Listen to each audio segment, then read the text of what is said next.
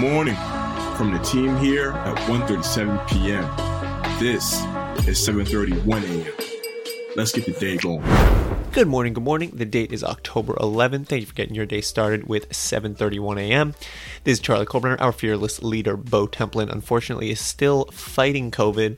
Um, hoping that he will be back with us in the next few days, but keep him in your thoughts. He seems to be, I mean, he seems to really have it, unfortunately. I had it a couple months ago for the first time, and I know he and I had joked about that we both, for years, never had it, and we're two people who never had it, and both kind of had gotten to this point where we felt sort of invincible, um, and then very quickly, that could not be the case, but hope he's feeling a little bit better. I um, hope to see him again soon.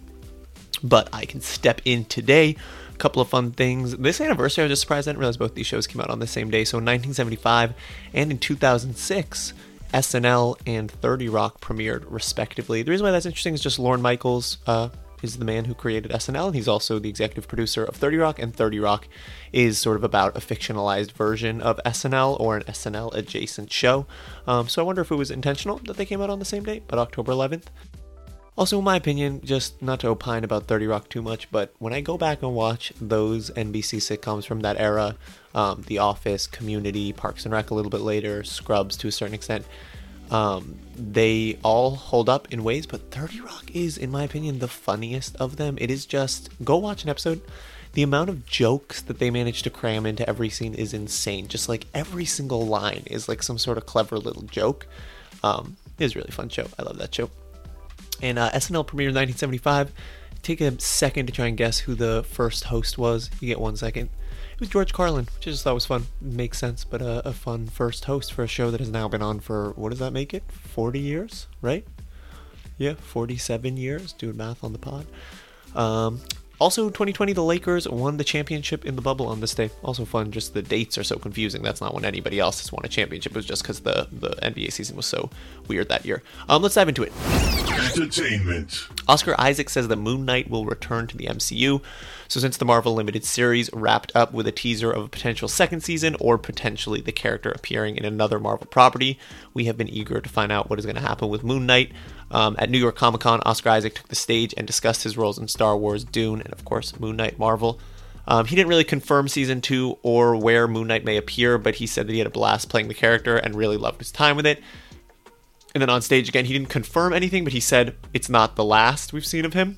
Based on how much people have loved the character, and specifically Isaac's portrayal of the character and his popularity in general, it's hard to imagine, and especially with the way that Marvel is always trying to kind of squeeze the juice out of everything, I think it's very unlikely we won't see Moon Knight again. Oscar Isaac puts asses in seats, and I think that we are uh, we will see some more Oscar Isaac as Moon Knight, because he is... I'll go see anything Oscar Isaac is in. In the world of anime, Bleach returned yesterday after a ten-year hiatus. So if you're not familiar with Bleach, there are three anime and manga that are referred to as the Big Three. The reason why they're referred to as the Big Three is because through the late nineties, early two thousands, these were the three manga that sold the most, and then they had anime ad- adaptations. It is One Piece, Naruto, and Bleach.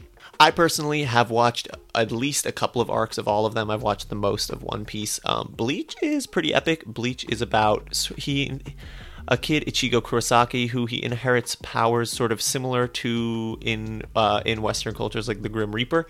Um, and he uh, has to then go, he's fighting evil spirits and taking the souls that have been uh, like turned bad by the evil spirits, guiding them to the afterlife. Um, it's cool. It's a fun show. It's slow at first has been my experience, and none of the fights are like epic early on, but I've heard that it really picks up, so I do need to watch it. But the anime has been off for about ten years, and then we talked about it on the pod about a year ago. Um, they announced that Bleach Thousand Year Blood War, which was uh, is an arc from the manga that people love, they announced it would be getting an adaptation in anime, and it finally returned yesterday. Um, and early response is people are loving it. Uh, the main thing I read in reviews is people think it's visually really sick, looked really, really cool. Um, the first episode came out yesterday, and it'll come out on a weekly cadence. They are releasing on Hulu at eight thirty a.m. Eastern. If you haven't watched Bleach, as far as the Big Three goes, I, it's not that crazy to catch up. I think it's like two hundred episodes versus One Piece famously is over one thousand episodes. Um, but Bleach is pretty sick. Definitely worth checking out. The art style in Bleach is really cool. And I just and he carries a big sword, which is also pretty cool. Sports. Hopping over into sports. Uh, so Bronny, LeBron James Junior, Caitlin Clark, and a couple other players signed some major Nike N I L deals over the weekend. Just talking about N I L deals in general is so fun because these kids who are amateur athletes are finally able to monetize on the fact that they bring in so much revenue to different schools, and somebody like Bronny, like wherever he plays, is going to produce so much revenue for that school. Um, so it's nice that he gets the signed uh, endorsement deals now. So they uh, Nike announced they had finalized N I L endorsement deals with five top amateur basketball players over the weekend, including Bronny James. It's cute to hear the quote from Bronny, because this is so true. Like, LeBron has been signed exclusively with Nike since twenty fifteen, I believe, but had a shoe before that. But um, he said, for as long as I can remember, Nike's been a part of my family. Getting a chance to team up with them and continue my family's legacy, both on the court and in the community, is wild. It really means a lot to me. Um, there are no exact specifics about what the sponsorship is going to be, but it sounds like Nike will plan to partner with each of the student athletes and work on community efforts in their hometowns, um, which I think will be a nice a nice use of the uh, of the partnership. Uh, they also finalized deals with Iowa point guard Caitlin Clark, who, if you were following March Madness last year, she was going off. That was crazy. Oh my God, the Caitlin Clark highlights were insane. She was pulling up from deep. It was awesome. I'm excited to see her play more. Uh, the Stanford guard Haley Jones, a Sierra Canyon High School star Juju Watkins, and then top twenty twenty-three guard D J Wagner of Camden, New Jersey. This is fun. It's nice to get to see. I mean, like, I think that there's going to be a whole other slew of problems that will arise from now, like monetizing these kids. Um, but I do think overall it is nice that these people who are providing revenue and creating culture at different schools get to make a little bit of money off of it. Um, because it's wild that for years just college athletes just couldn't make money. And then finally, this is sort of old news, but I just, I've been playing basketball and it keeps coming up for me, so I got to talk about it again. Um, Victor Wembanyama is, it's hard to imagine the hype being any higher for a player than for this player. If you haven't been keeping up, um, I know we talked about it a couple days ago, but Victor Wembanyama is a French prospect who a lot of people are viewing as the most hyped N B A prospect, essentially, since LeBron James. Um, the reason for that being that he is usually either anywhere from, he's usually listed as anywhere between seven foot two and seven foot five, but recently, based on pictures of him standing next to N B A players who are over seven foot, it seems like it is definitely clear that he is more like seven foot five. Um, he's eighteen years old, and the reason why we're talking about it so much is because he has sort of like a guard package. He can handle the ball, he can put the ball on the floor. Um, he takes pull-up jump shots, which traditionally big men, uh, like Rudy Gobert, the other most famous French big man, who there's a picture of them standing next to each other, and Wembanyama looks much taller. Like, we've never seen Rudy Gobert really take a jump shot like that. He mostly posts up. He doesn't have a great post game either. I'm kind of a Rudy Gobert hater.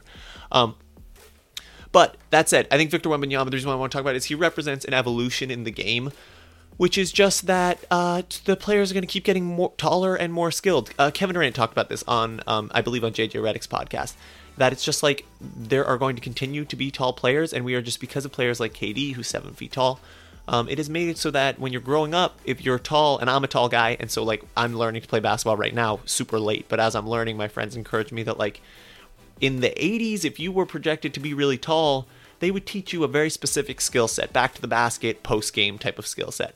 Um, but now with players like K D uh, and other just like tall guards who are essentially just guards, but almost seven feet tall, kids are growing up, growing up to be tall and not wanting to just learn how to post up, wanting to learn how to take pull-up jumpers, how to play in transition and all these things that are um, previously sort of more for quicker players. And so Victor Wembanyama is kind of like this coalescing in an insane, insane way. He is seven foot five. His wingspan is over eight feet. Um, I would say if you want to just watch one highlight, look up Victor Wembanyama corner three. Because uh, in a game recently, he, while sort of still in transition, somebody passes the ball to him, he takes one step, he's still kind of at a jog, and then he takes a pull-up jump shot fade away from the corner um, and drains it. And it's just like, it's the kind of shot that you see like a, a shooter, like a pull-up shooter type of player take, never a seven-footer. The only way that you really see seven-footers shoot in the league right now traditionally is spot-up shooting. Like, they get to a spot, and they're open, and the defense rotates such that they're open, and they'll shoot that shot. Um, but Victor Wembanyama, the thing is, is some people think it could ruin the game in a way. Like, it's just, you could be six foot nine and try and contest the shot, and you can look at screenshots of it. His shot release is often like a foot or more over the player who's guarding him. Um, if you haven't watched the highlights, you should watch it. The hype can't really get any more, but I really, I'll be honest, I've been thinking about it so much. I also, I play basketball, and I'm tall and very skinny, nowhere near as tall as this dude. But I knew that this was going to impact me, and it did, in that I was playing the other day, and the moment I came around a screen and shot a pull-up, which I I need to get to the basket more, I kind of pull up a lot. The moment I took a pull-up shot, people are already going, Wemby, which I just know is going to impact my life because I'm a tall, skinny guy who plays basketball. Um, but if you haven't watched the Victor Wembanyama highlights uh, from the second game, he played two exhibition games here with a G League team. Check it out. That stuff is crazy. That's it for today's episode. For more detail on these stories and more, head over to one thirty-seven p m dot com or follow us on social media. Make sure you hop in the Discord so that we can chat. We will be back tomorrow. As always, remember, stay curious.